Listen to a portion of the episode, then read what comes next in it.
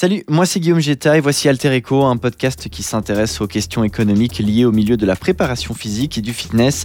Ici on parle management et entrepreneuriat, on cherche à te donner des clés et puis aussi à répondre à tes questions et on essaie de le faire en rencontrant des hommes et des femmes qui partagent avec nous leurs expériences. Aujourd'hui, rencontre avec Ken Porchet. Il est basé à Lausanne, en Suisse, et son histoire est celle d'une reconversion professionnelle. Lui qui est passé par plusieurs métiers avant de se rendre compte qu'il ne s'épanouissait pas. Aujourd'hui, il a son studio de coaching et il forme les personal trainers de demain. Dans cet épisode, on parle de donner du sens à sa vie professionnelle, l'importance de savoir vendre ses services aussi, ou encore de conseils sur comment lancer sa carrière de coach. Saison 1, épisode 10, voici Alter Echo. Bienvenue!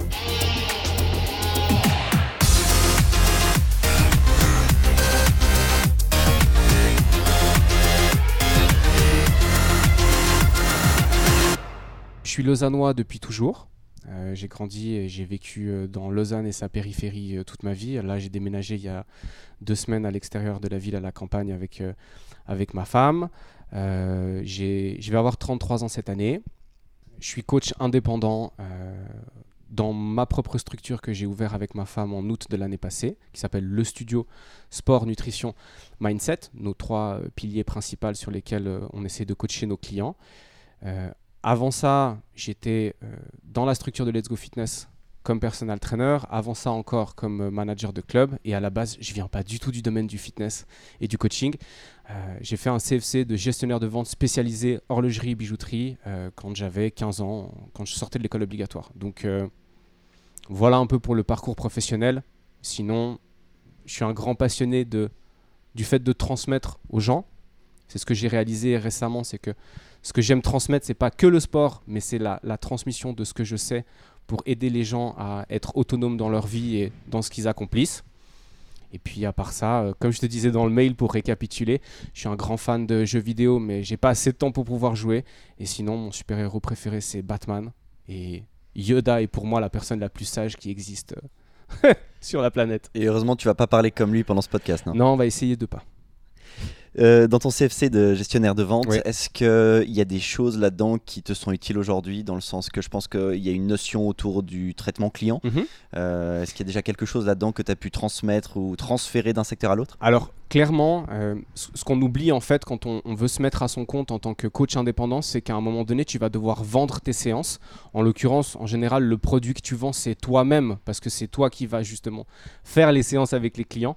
Je dois avouer que autant à travers mon CFC de gestionnaire de vente, autant à travers les autres métiers que j'ai pu faire, où il y avait toujours une composante vente et service à la clientèle, quand je me suis retrouvé au final à devoir me vendre moi-même, en tant qu'indépendant ou à devoir vendre des abonnements de fitness quand je travaillais pour Let's Go, bah, c'était ultra facile. Enfin, après avoir vendu des pendules anciennes, des bijoux de luxe, du carrelage, puis que tu te retrouves à devoir vendre une prestation qui tourne autour de la santé, qui tourne autour du bien-être, c'est ultra simple. Surtout qu'à un moment donné, tu vas devenir toi-même la pendule ancienne, non? Euh, Ouais, alors c'est effectivement, c'est, effectivement ça. Euh, quand je me suis mis à mon compte et que j'ai réalisé que je devais me vendre moi-même parce que c'était moi qui allais fournir la prestation, bah, c'était très facile parce que j'étais convaincu de la qualité du produit, même si cette qualité, je me rends compte qu'elle a évolué avec le temps, parce que quand je repense à mes premières séances d'entraînement, j'ai juste envie de fermer les yeux et de pleurer. Ah mais on est tous, c'est tout Yoda quand on commence. Hein, c'est impressionnant. Et c'est vrai que euh, bah, je me rends compte que d'avoir travaillé dans le domaine de la vente et du service à la clientèle pendant longtemps m'ont beaucoup aidé, parce que au final, le coaching, et ça je m'en rends compte maintenant, l'aspect technique, selon moi, quand tu n'es pas préparateur physique mais que tu es personal trainer, c'est pas l'aspect qui est prédominant. Ça veut dire que oui, tu dois être un bon technicien, tu dois euh, avoir un rôle modèle qui est important, tu dois savoir faire bien exécuter les exercices à tes clients et mettre en place une structure d'entraînement qui est pertinente. Mais avant tout, les gens viennent parce que c'est toi en tant que personne et parce que le service que tu leur fournis et que tu leur proposes, il est abouti. C'est des petites choses, hein, mais typiquement, c'est euh, comme je te disais quand tu es arrivé, c'est quand moi j'ouvre la porte à mon client, je prends sa veste, je l'accroche. Euh, quand j'étais en salle de fitness et que la gourde de mon client était vide, j'allais la remplir à la fontaine. C'est des petits trucs, mais c'est un peu comme quand tu vas au restaurant et que tu vas pour la deuxième ou la troisième fois et en fait que le serveur ou le maître d'hôtel se rappelle de qu'est-ce que tu aimes prendre en apéritif? Euh, peut-être qu'il se rappelle que la dernière fois tu étais à cette table-là, puis à la fin du, du repas tu lui as dit bah, en fait, j'aime beaucoup cette table-là parce qu'il y a une vue, parce que je sais pas, pour X ou Y raison. Et, et d'avoir pu pratiquer ça au travers de ma carrière professionnelle avant de rentrer dans le domaine du fitness et surtout avant d'être indépendant, m'ont énormément, euh, énormément servi dans euh, ma facilité à vendre mon client à vendre mon client, pardon, à vendre Pas à encore, mon client, pas encore. ouais, à vendre à mon client, pardon, et dans ma capacité à ben, retenir mon client et à fidéliser mon client. Donc euh, ouais, ça m'a servi à, à ça principalement. Qu'est-ce qui est plus difficile à vendre Des objets, genre euh, des euh, pendules anciennes, Mhm. ou alors soi-même? Parce que parfois il y a aussi cette notion difficile, surtout peut-être que, tu Mhm. que tu as traversé ça en venant de secteurs différents à la base de la préparation physique, cette espèce de syndrome de l'imposteur ou cette difficulté à potentiellement assumer sa place dès le départ. Est-ce que tu as vu une différence entre vendre des objets et te Mhm. vendre toi-même? Pour moi, c'est plus simple de me vendre moi-même parce que je suis foncièrement convaincu de la qualité du produit. Alors, ça peut paraître prétentieux, mais le syndrome de l'imposteur dont tu parlais, je le connais, je l'ai vécu, et pour contrebalancer et atténuer ce sentiment-là, euh, ce manque de légitimité, bah, j'ai énormément travaillé sur l'acquisition de nouvelles connaissances, euh, l'apprentissage de méthodes, ma propre technique dans mes entraînements pour être un rôle modèle le plus abouti possible. Et aujourd'hui, bah voilà, je sais que mon travail il est qualitatif, probablement euh, en termes techniques, euh, peut-être moins quali- qualitatif que d'autres qui sont plus avancés dans leur pratique, et ce qui est normal, parce qu'ils ont plus d'avance sur, euh, sur ça. Mais non, clairement, c'est plus facile de me vendre moi. Pour une unique et simple raison, c'est que je suis convaincu de ce que je vends. Alors que quand je vendais des pendules anciennes, quand je vendais des montres de luxe ou même du carrelage, ça avait moins de sens pour moi parce que j'avais l'impression que ça impactait moins la vie des gens. Alors qu'aujourd'hui, quand je vais prendre quelqu'un en charge, je vais tout faire pour que notre séance, elle soit impactante sur l'instant T, le moment de la séance, mais aussi sur le déroulement de la semaine de mon client quand il n'est pas avec moi. Essayer de, voilà, de le, le driver pour que il ait un bon état d'esprit, un bon mindset pour se lever le matin, pour mettre en place des bonnes habitudes, pour manger correctement, pour faire du sport, pour se sentir bien dans sa tête et dans son corps et dans son esprit. Donc non, clairement plus facile de me vendre moi. Tout ça, c'est des choses qui sont mises en place dès la première rencontre Est-ce que tu as une structure que tu Mhm. appliques avec euh, tous tes clients et toutes tes clientes dès le départ? J'ai un canevas de base, euh, informel hein, qui est dans ma tête.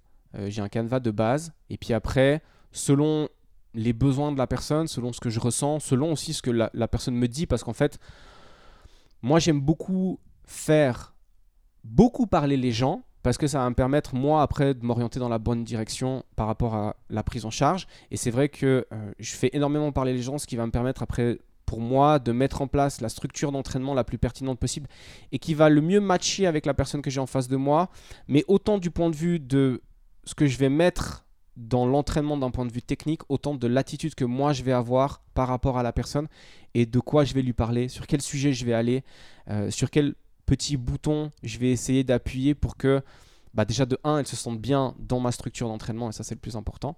Et puis de 2, que quand elle ressorte de là, elle soit motivée à accomplir des choses qui sont hum, bénéfiques pour elle le reste de la semaine ou euh, le reste des deux semaines ou le reste du mois avant qu'on se revoie la fois suivante.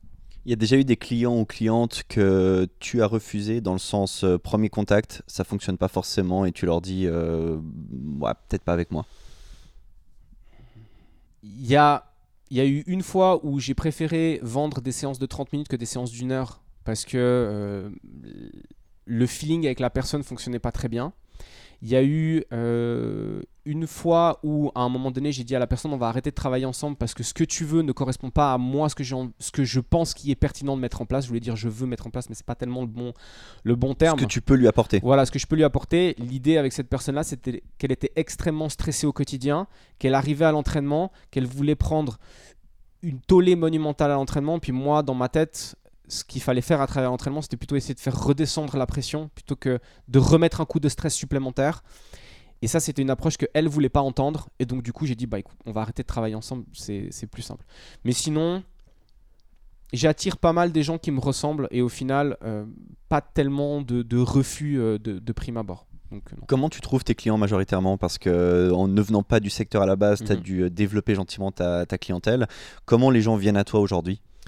Euh, alors, aujourd'hui, ils viennent à moi par réputation, euh, Bouche à oreille. bouche à oreille, on peut dire ça comme ça, même si je pense que c'est pas la chose qui fonctionne le mieux pour moi, le bouche à oreille. Au départ, et ça c'était très intéressant quand euh, donc moi à la base je travaillais chez Let's Go Fitness et quand j'ai quitté et que j'ai pris le partenariat avec eux pour travailler dans leur salle. Parce pour situer, donc Ouais. tu as été manager dans Oui, un de leurs centres exactement. et ensuite tu es passé en indépendant, c'est-à-dire que tu louais mensuellement un espace pour pouvoir venir avec tes propres clients. C'est ça. Pour démarcher et pouvoir coacher les clients du Let's Go Fitness, mais dans le personal training. Et euh, ce qui me rapportait le plus de clients, en fait, c'était les instructeurs derrière les réceptions. Et euh, un jour, un instructeur derrière- dans, dans- dans une réception d'un des clubs dans lesquels j'allais me ramenait énormément de clients, de nouveaux clients qui m'appelaient de sa part. Et, et c'est drôle parce qu'un jour, je, je me pose en face de lui, puis je lui fais, mais pourquoi est-ce que tu m'envoies tous ces clients? Et je m'attendais à ce qu'ils me disent, ouais, techniquement, t'es ultra fort, euh, euh, voilà. euh, Parce qu'en fait, je prends une, co- une commission sur. Ouais, non, non, mais parce que techniquement t'es fort, parce que t'as beaucoup de connaissances, puis regarde, il fait bah, parce qu'en fait t'es sympa, puis je sais qu'ils vont être bien pris en charge avec toi. Et, euh, et voilà, au début c'était ça, principalement les instructeurs qui me, qui me renvoyaient des clients. Après, par la suite, bah, j'ai essayé un peu avec les, de développer sur les réseaux sociaux. Alors au début de manière euh, euh, pas du tout professionnelle et euh, une fois par semaine parce que j'avais peur de déranger les gens. Euh, ça, ça m'a pas rapporté des gens, mais ça m'a fait comme une visibilité, une vitrine extérieure Une existence en tout cas. voilà, une existence. Au départ, ce qui m'a rapporté beaucoup de monde, c'était le fait de coacher dans des endroits où les gens me voyaient travailler. Et puis les instructeurs qui étaient derrière les réceptions et qui, quand un client venait et disait bah voilà, j'aimerais un personal trainer, j'aimerais être coaché, qui est-ce que vous me conseillez? Bah souvent, ils me conseillaient moi.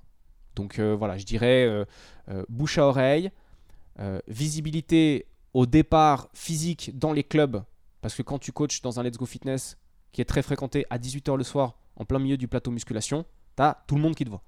Et puis euh, après, euh, par l'intermédiaire des réseaux sociaux, et puis maintenant que ça fait quand même 8 ans que je suis actif dans le domaine du fitness et que je suis dans ma cinquième année en tant qu'indépendant, bah voilà, le bouche à oreille et puis la, réputation qui se fait gentiment mais sûrement.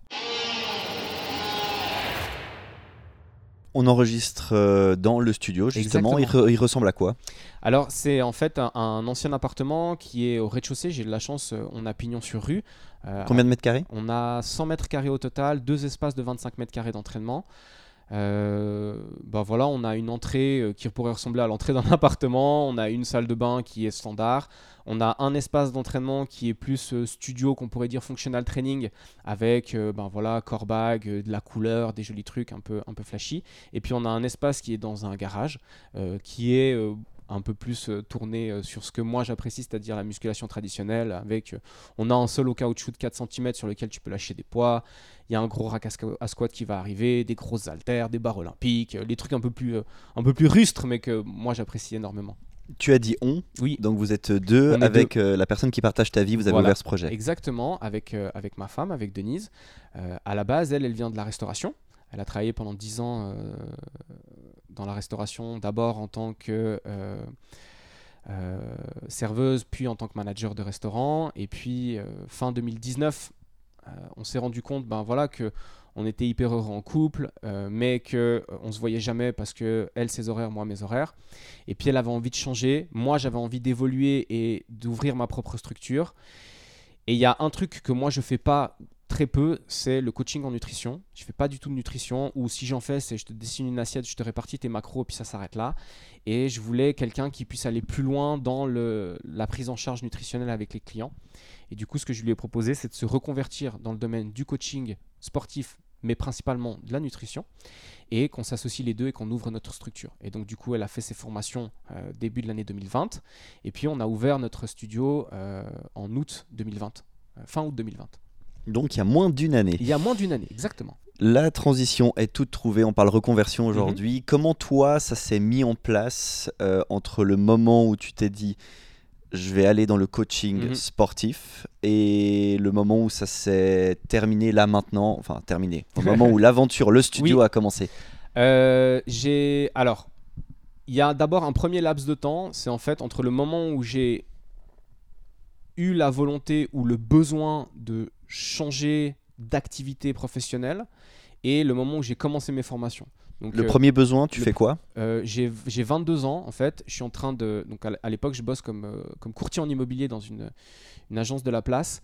Et euh, je suis dans ma salle de bain le matin. Je, je suis en train de mettre ma cravate. faire mon nœud de cravate, en train de serrer mon nœud de cravate, je me regarde dans la glace et là je dis ouais, ce que tu fais n'a aucun sens.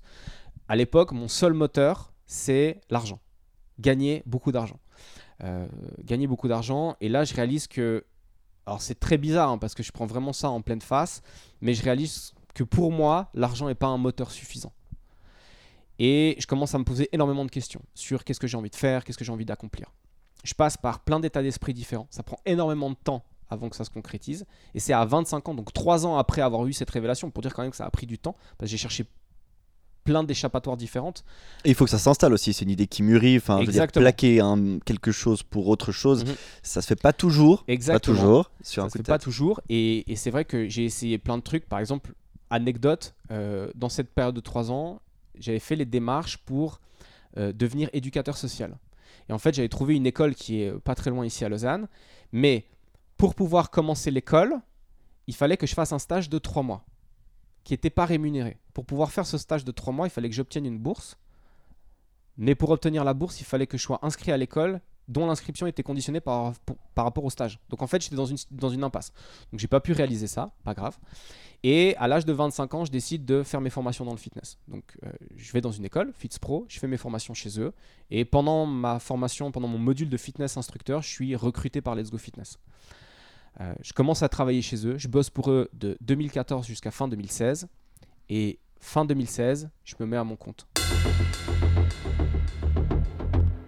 Le moment où tu as quitté le milieu, que tu as commencé ta, ta formation de Mhm. Coach, tu vis sur tes économies, tu tout de suite tu as pu avoir ce job qui permet de Alors- t'aider à continuer. Comment t'organises ça? Parce que je pense que c'est aussi une question que Mhm. beaucoup de personnes peuvent se poser, l'aspect financier. Ouais. On n'est pas toutes et tous au même moment dans notre vie, Mhm.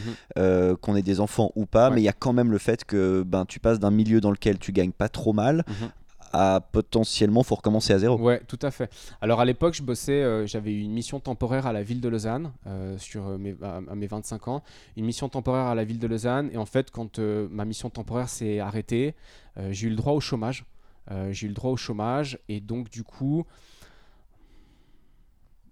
j'ai fait, j'ai fait mes- les débuts de mes formations en fait en étant au chômage.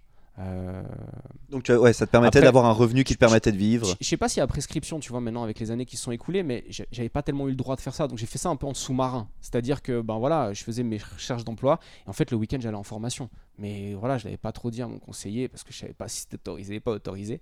Et, euh, et donc, du coup, en fait, j'ai- fait ça. Euh, janvier, j'ai touché le chômage. Mi-février, j'ai commencé à travailler pour Let's Go Fitness. Je faisais des gains intermédiaires, donc du coup, mon conseiller, Oui, il me laissait tranquille. Après, Let's Go Fitness m'ont engagé en faisant une mesure d'insertion avec le chômage où euh, c'était euh, répartition du salaire pendant les trois premiers mois. Puis après, ben voilà, ça a démarré. euh, ça a Tu démarré as eu un ça. taux d'activité tout de suite? Tout de suite, euh, j'ai été engagé, à- après avoir fait un mois en tant qu'auxiliaire, j'étais engagé à 100%. Donc là, tu faisais du lundi au vendredi, tu bossais chez Let's Go et le Ouais. week-end, tu faisais tes Et formations. le week-end, je faisais la fin de mes formations, et puis après, j'en ai fait d'autres, groupe, groupe trainer pour donner des cours collectifs, parce qu'à l'époque, le directeur m'avait gentiment fait comprendre que ce serait hyper intéressant que je fasse des cours co, et donc j'ai fait des cours co, chose que j'ai adoré, parce que à la base, je suis timide et introverti, et quand tu donnes des cours co, tu peux pas être timide et introverti. Et ça m'a beaucoup aidé à vaincre ce côté introverti et cette timidité, et à être beaucoup plus euh, ouvert. Alors, je suis pas extraverti, mais voilà, avoir beaucoup plus de facilité à accueillir des personnes, euh, à me présenter quand c'était le cas, à pouvoir donner des cours devant des gens. Enfin voilà, ça m'a ça m'a aidé à, à casser un peu cette carapace là et euh, à me faire découvrir au final que j'adorais parler devant des gens. Parce que maintenant, en fait, j'adore parler devant des gens. Je trouve ça génial. Ça me ça m'anime et je me sens euh, en pleine avec un plein potentiel quand je suis devant une classe en train d'enseigner ou quand je suis devant plusieurs personnes en train de parler. Je trouve ça génial. Parce que du coup, effectivement, tu as rejoint aussi euh, FitzPro dans le cadre. euh, Enfin, tu donnes Mhm. des cours Oui. euh, là-bas. Est-ce que c'était avant ou pendant ou après le moment où tu es passé en indépendant chez Let's Go? Alors, je suis passé, donc j'ai fini euh, avec Let's Go Fitness fin 2016. J'ai commencé en tant qu'indépendant tout début 2017, en janvier. J'ai travaillé pendant euh, toute l'année 2017 dans la structure Let's Go Fitness et c'est fin 2017 que j'ai été engagé. J'ai commencé, commencé chez FitzPro début 2018. Tout 2018 encore en indépendant euh, chez Let's Go Fitness. Donc j'ai pas encore cette... euh, Je commence à réaliser pendant cette année 2017-2018 que en plus de ma casquette de coach technicien, je dois commencer à gentiment euh, apprivoiser ma casquette d'entrepreneur pour développer mon activité. Et et je commence à prendre conscience de ça et ça mûrit, ça mûrit, ça mûrit. Et 2019, pendant l'année, je me dis, c'est gentiment le moment. On en parlait avant en introduction. Euh, j'ai un cycle à peu près de 3 ans où j'ai besoin de me réinventer.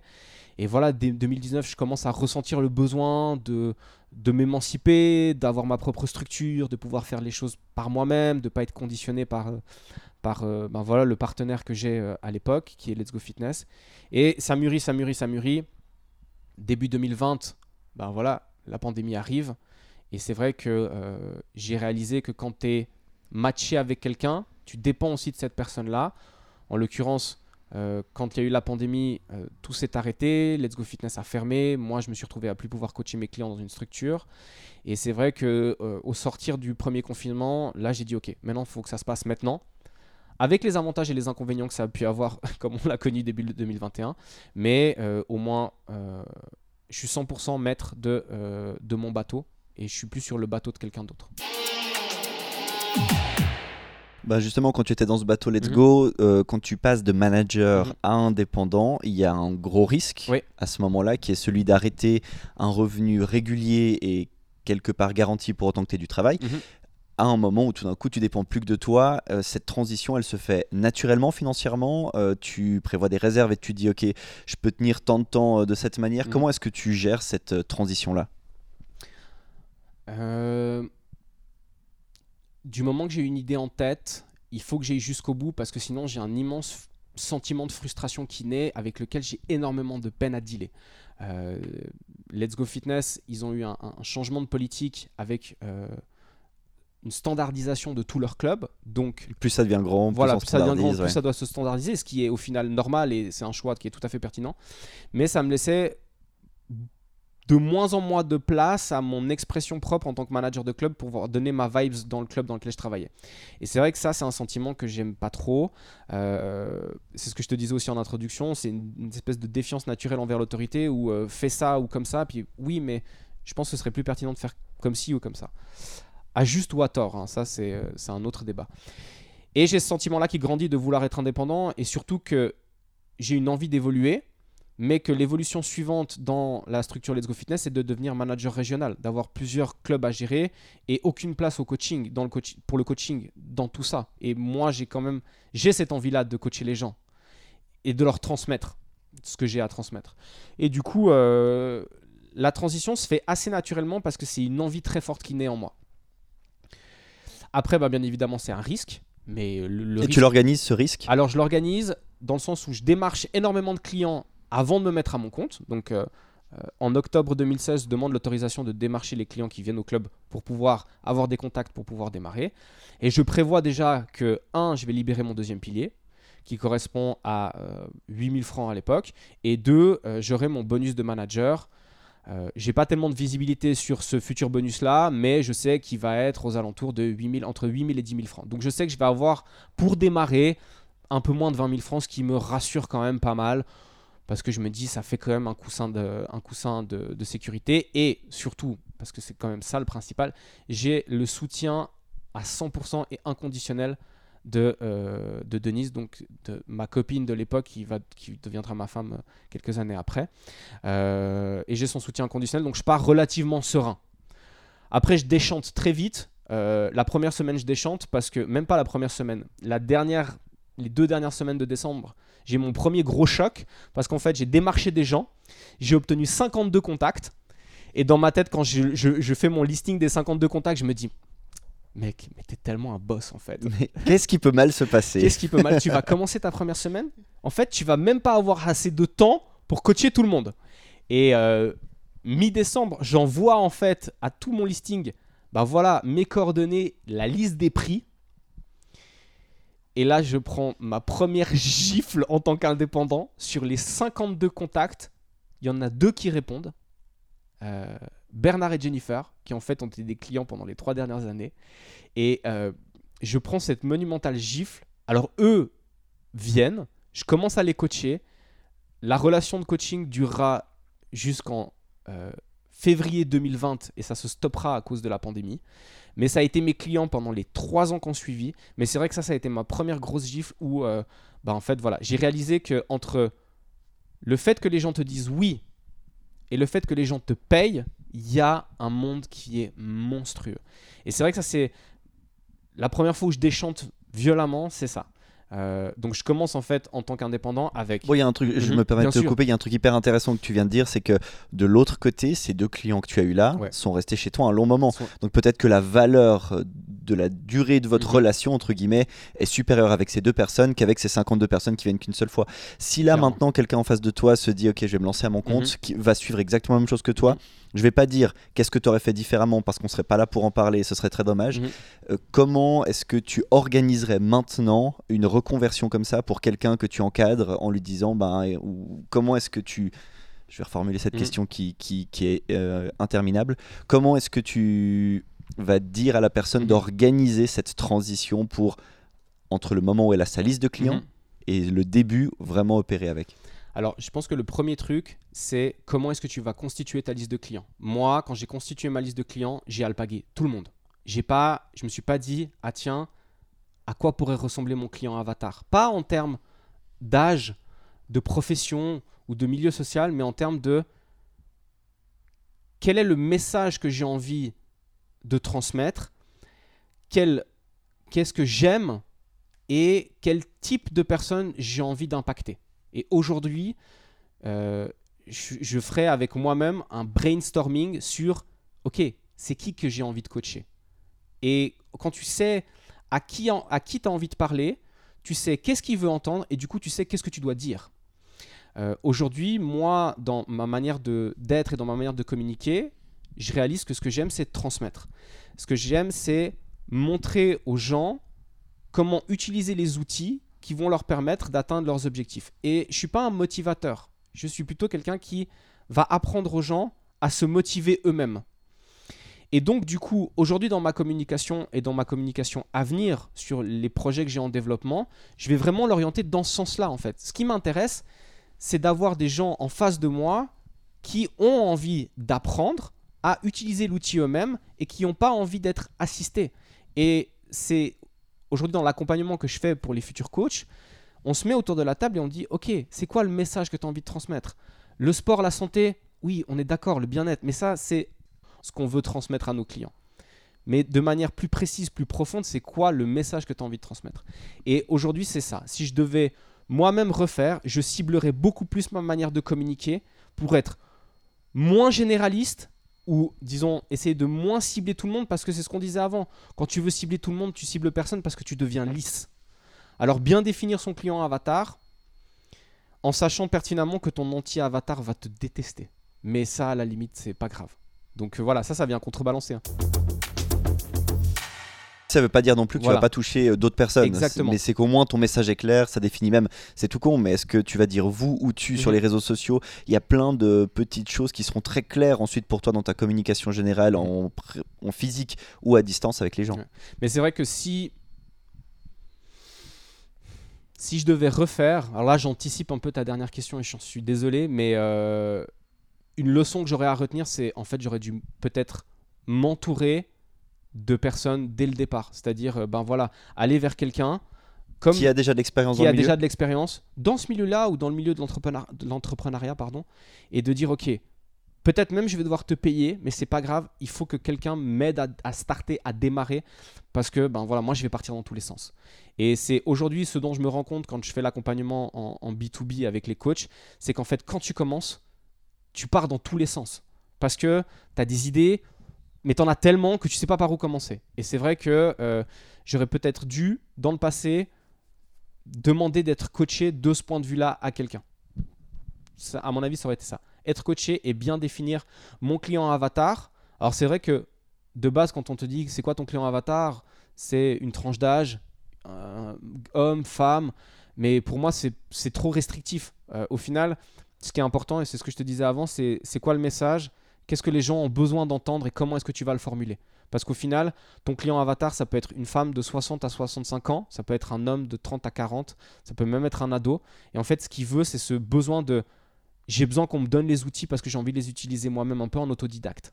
Euh, et c'est voilà une manière plus ciblée, définir le client avatar et demander, euh, de l'aide. Euh, ça vient en écho avec ce que Marie disait dans un des anciens podcasts. C'est ça en fait, demander à s'entourer dès le départ et pas avoir honte de, le faire. Je joue un petit peu l'avocat du diable. Mhm. Est-ce que de l'autre côté, on n'a pas parfois besoin aussi de se prendre un ou deux murs pour le comprendre? Moi, en tout cas, c'est ce qui m'est arrivé. Le nombre de choses que je savais mhm. ou j'avais l'impression de savoir que j'ai vu venir et je suis allé droit dedans et aujourd'hui je suis là hein, ok je le savais dès le départ mhm. mais maintenant je peux le valider je pense que ce qui. Euh, là où je suis content de l'avoir fait, c'est qu'aujourd'hui, je vais pouvoir le conseiller à d'autres. Et l'expliquer. Et l'expliquer parce que, parce que je me suis pris le mur. Euh, et au final, hmm, on en, discutait un peu avant. Euh, aujourd'hui, ma casquette d'entrepreneur prend gentiment le dessus sur ma casquette de coach. Et j'adore ce processus de. J'essaye d'entreprendre quelque chose, je me prends un mur et maintenant, qu'est-ce que je vais faire pour pouvoir, euh, pour pouvoir pallier à ça? Et je trouve ça hyper stimulant. Donc, euh, non, je pars du principe qu'il faut quand même essayer de se prendre un mur. Enfin, pas d'essayer de se prendre un mur, mais il faut essayer. de faire... par le prendre dans tous les cas. Il faut essayer de faire quelque chose qui peut-être va t'amener à le réussir ou pas. Et si tu te prends un mur, faire un pas de recul et ok, dire bah, peut-être qu'en fait là j'ai juste besoin que quelqu'un me montre comment casser le mur ou comment passer à côté. Euh, mais d'un point de vue plus général, je pense que dans l'entrepreneuriat, tu as d'abord besoin d'accomplir les choses de par toi-même pour pouvoir réaliser que soit tu les fais bien et à ce moment-là, tu vas les déléguer à quelqu'un, euh, mais tu vas pouvoir clairement établir son cahier des charges, soit tu les fais pas bien et tu vas déléguer à quelqu'un que tu vas choisir parce qu'il va faire mieux que toi. Donc non, je pense que c'est clairement important d'entreprendre par soi-même et d'apprendre de ses erreurs s'il y en a et de ces, ouais, de erreurs et de ces échecs. Parce que des erreurs, on en fait euh, très souvent. Et même encore aujourd'hui. Euh, aujourd'hui. Donc, euh, sûr. Aujourd'hui, tu assumes plusieurs casquettes, du coup, mhm. comme on discutait, et c'est peut-être pas les dernières que tu assumes, mhm. mais donc tu donnes des cours, tu donc des cours aux futurs coachs, tu donnes des cours du coaching à des gens, tu gères le développement de ta structure. Mhm. Est-ce que c'est important pour toi cette diversification de tes activités au sein de ta structure principale? C'est euh, c'est ce qui me fait vibrer. J'ai tendance à j'ai tendance à vite m'ennuyer. Euh, je sais pas très bien d'où ça vient, mais euh, j'ai tendance à vite m'ennuyer parce que au moment où je suis lancé dans quelque chose, c'est un truc que mon meilleur pote dit tout le temps. Il dit ce qui est impressionnant, c'est qu'avec tous les travaux différents que tu as fait, après un mois, on avait l'impression que tu faisais ça depuis toujours. Et euh, j'ai une certaine aisance qui s'installe très rapidement. Tu te lances à corps perdu dedans aussi, dans le sens tu. Alors j'y vais à All out. Ah bien sûr. Euh, j'ai une certaine aisance qui s'installe assez rapidement, qui veut pas dire que je maîtrise complètement, mais qui me donne cette aisance-là d'être bien dans ce que je fais. Et j'ai vite tendance à m'asseoir sur mes acquis puis à trouver le truc confortable. Et la problématique, et c'est ce dont je me suis rendu compte, c'est que du moment que c'est confortable, moi j'évolue plus. Donc le fait de diversifier, le fait de lancer des choses, d'essayer de, me remettre perpétuellement, pas d'essayer, je me remets perpétuellement en question, d'essayer de lancer des choses, de créer, d'apprendre, me stimule énormément et m'encourage à continuer à aller de l'avant parce que je trouve ça motivant. Et pour entretenir ça, il faut de la discipline. Il y a plein de choses qui se mettent en place. Mais non, non, c'est euh, essentiel pour moi d'avoir euh, euh, une un point d'ancrage, c'est le fait de coacher et le fait de transmettre. Et puis après, ok. Et maintenant, à partir de ce point d'ancrage-là, quelles sont les diverses choses que je peux transmettre? Et là, en l'occurrence, c'est le coaching en individuel, principalement. Euh, c'est quand même le, cœur de mon travail. Euh, l'enseignement grâce à FitzPro qui me permet de transmettre aux futurs coachs. Et puis maintenant, depuis quelques temps, l'accompagnement en B2B pour aider les coachs à se développer dans leur activité professionnelle. Et ce que j'aimerais aussi mettre en place, parce que j'ai toujours plein de choses que j'ai envie de mettre en place, c'est l'accompagnement en développement personnel pour les gens qui soient entrepreneurs ou pas forcément. Par exemple, euh, ben voilà, quelqu'un qui n'est pas forcément heureux à l'heure actuelle dans sa vie, qui n'aurait pas envie de rentrer dans une relation euh, avec un psychologue, parce qu'il a besoin de... Je ne vais pas dire des, des hacks de productivité, mais il a besoin voilà, d'avoir des outils pour, changer, en fait, en fait, changer sa, la manière dont il perçoit sa propre vie. Donc, euh, ouais, c'est, c'est ce qui me fait vibrer. C'est ce qui me fait vibrer et c'est ce qui me, c'est ce qui me stimule et c'est ce qui me challenge. Aujourd'hui, une femme ou un homme vient, te mhm. dit euh, Je suis pas heureux ou heureuse dans mhm. mon travail, je veux me lancer dans le, dans le coaching. Qu'est-ce mhm. que tu vas lui dire? Alors, la première chose, c'est que je vais lui demander pourquoi. Est-ce qu'il a envie de se lancer dans le coaching? Pourquoi? Quel est, son, quel est son background dans, dans l'entraînement pour lui-même? Parce que je m'entraîne depuis 6 mois, j'ai envie de devenir coach. C'est pas la même de je m'entraîne depuis 10 ans et j'ai envie de devenir coach. Donc ça, c'est le, le premier truc, c'est quelle est ton expérience dans le domaine du sport pour toi-même? Qu'est-ce que ça t'apporte à toi-même? Et comment ça t'a fait évoluer? Parce que ça va faire un, gros impact sur comment tu vas prendre en charge les gens. Donc ça, c'est la première chose. La deuxième chose, c'est ce qu'on discutait avant, c'est quel est ton message? Qu'est-ce que tu as envie de transmettre euh, à la personne que tu vas entraîner? Et quelle est la personne type que tu as envie d'entraîner? Pour pouvoir axer la communication là-dessus. Après, les trucs euh, très terre-à-terre et très cartésiens, est-ce que tu as de l'argent de côté? Euh, comment est-ce que tu veux te lancer? Est-ce que tu as le soutien des personnes qui t'entourent? Est-ce que tu vis avec quelqu'un qui, au cas où, peut assumer derrière? Donc voilà, des choses très, très pragmatiques. Je suis, moi, dans ma manière de fonctionner, je suis très cartésien et je suis très terre-à-terre. Donc euh, voilà, on va aller sur des choses euh, fonctionnelles, mais qui sont indispensables pour te lancer dans des bonnes conditions. L'idée, ça va être de limiter le plus possible les sources de stress externes qui vont influencer le moment où tu vas te lancer, qui va être de lui-même et par lui-même, par essence, monstrueusement stressant. Et essayer de limiter ça.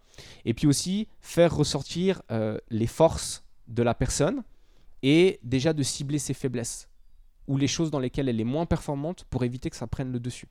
Typiquement, euh, est-ce que de base, dans ton administratif, tu es organisé ou pas euh, est-ce que tes papiers sont classés? Est-ce que tu as euh, voilà, une organisation euh, bureaucratique, entre guillemets, back-office Toutes ces choses-là pour dire, OK, bah, en fait, quand tu vas te lancer, on va faire en sorte que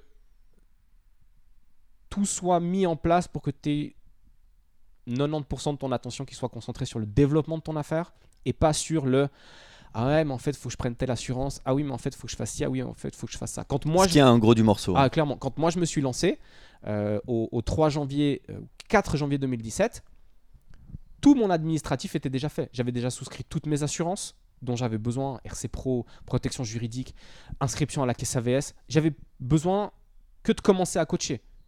Il n'y avait rien d'autre que je devais faire à ce moment-là. Après, oui, j'ai eu d'autres choses à faire. Mais tout était déjà, la structure était déjà créée pour que tout le back-office soit fait et que moi, je puisse me concentrer que sur l'opérationnel. Et ça, c'est un truc, à mon avis, qui est euh, pas indispensable, mais qui est hyper facilitant dans le début de ton activité si ton back-office est déjà préparé. On arrive déjà au bout de cet épisode. Euh, si on devait mettre une forme de synthèse de tout ça avec euh, là où les leçons managériales générales de tout ce que tu as pu entreprendre jusqu'ici, tu dirais quoi? Il faut trouver ce qui nous fait vibrer, euh, parce que ça va être le moteur de, tout ce qu'on va entreprendre. À savoir que quand tu entreprends, euh, bah, ça t'arrive d'être dans le creux de la vague. Euh, ça t'arrive bah, voilà, des, remises en question, des coups de stress. Donc voilà, trouver ce qui nous fait vibrer, le message qu'on a envie de faire passer, savoir s'entourer de bonnes personnes, que ce soit ton cercle d'amis, que ce soit la personne avec qui tu partages ta vie, ou que ce soit les collègues que tu as autour de toi pas forcément essayer de réinventer la roue, mais essayer de la présenter de manière différente. C'est-à-dire que ben moi, en tant que coach, je vais faire des squats à mes clients, je vais faire des pompes, les trucs traditionnels qu'on fait tous. Mais c'est ce qui, selon moi, fait la différence, en tout cas dans notre domaine, c'est comment est-ce que tu amènes ça. Plus que ce que tu fais faire à ton client, c'est comment tu amènes le contenu de ta séance et qui tu es. Euh, et, selon moi, ça c'est très important. Rester authentique, pas essayer d'être quelqu'un que tu n'es pas, avec les bons et les mauvais côtés. Savoir que ça va plaire à certaines personnes, moins plaire à d'autres. Euh, et puis, euh, l'organisation en, back-office, c'est important pour pas que ça, prenne le dessus sur toi. Et puis après, ben voilà, accepter qu'à un moment donné, il y a des fois où tu dois faire les choses très très vite, et des fois, malheureusement, peut-être un peu moins qualitatif. Pas dans le, dans le suivi de tes clients, hein, mais dans, dans ce qu'il y a autour de toi. Et qu'à un moment donné, quand tu as pris de l'assurance, quand ça commence un peu à tourner, tu peux baisser le rythme pour te concentrer sur des trucs qui sont beaucoup plus qualitatifs. Donc, euh, faire ce, qui, faire ce qui nous fait kiffer, ce qui nous anime, je pense que c'est le truc principal. Trouver sa réelle, profonde, sa réelle et profonde motivation où euh, quand tu grattes en dessous, il n'y a plus rien. Et moi, c'est le fait de transmettre, pas tellement le fait de faire faire du sport aux gens, mais c'est le fait de transmettre et de rendre les gens autonomes, qui puissent réaliser. Euh, c'est ce que je te disais en introduction. Je veux pas être celui qui va changer les gens. Je veux être celui qui fait réaliser aux gens qu'ils ont en eux les moyens de changer. Et, voilà, je dirais que c'est ça. Et accepter que ben, tu vas te planter et que tu vas apprendre de ça. Donc euh, voilà, là, pour moi, la définition de l'échec, c'est quand tu n'arrives pas à faire quelque chose et que tu t'arrêtes là. Alors que si tu n'arrives pas à faire quelque chose, mais que tu continues à le réaliser ou à essayer de le réaliser, bah, tu n'es pas dans une situation d'échec. Ken Porchet pour Alter Echo, merci beaucoup. Merci à toi Guillaume.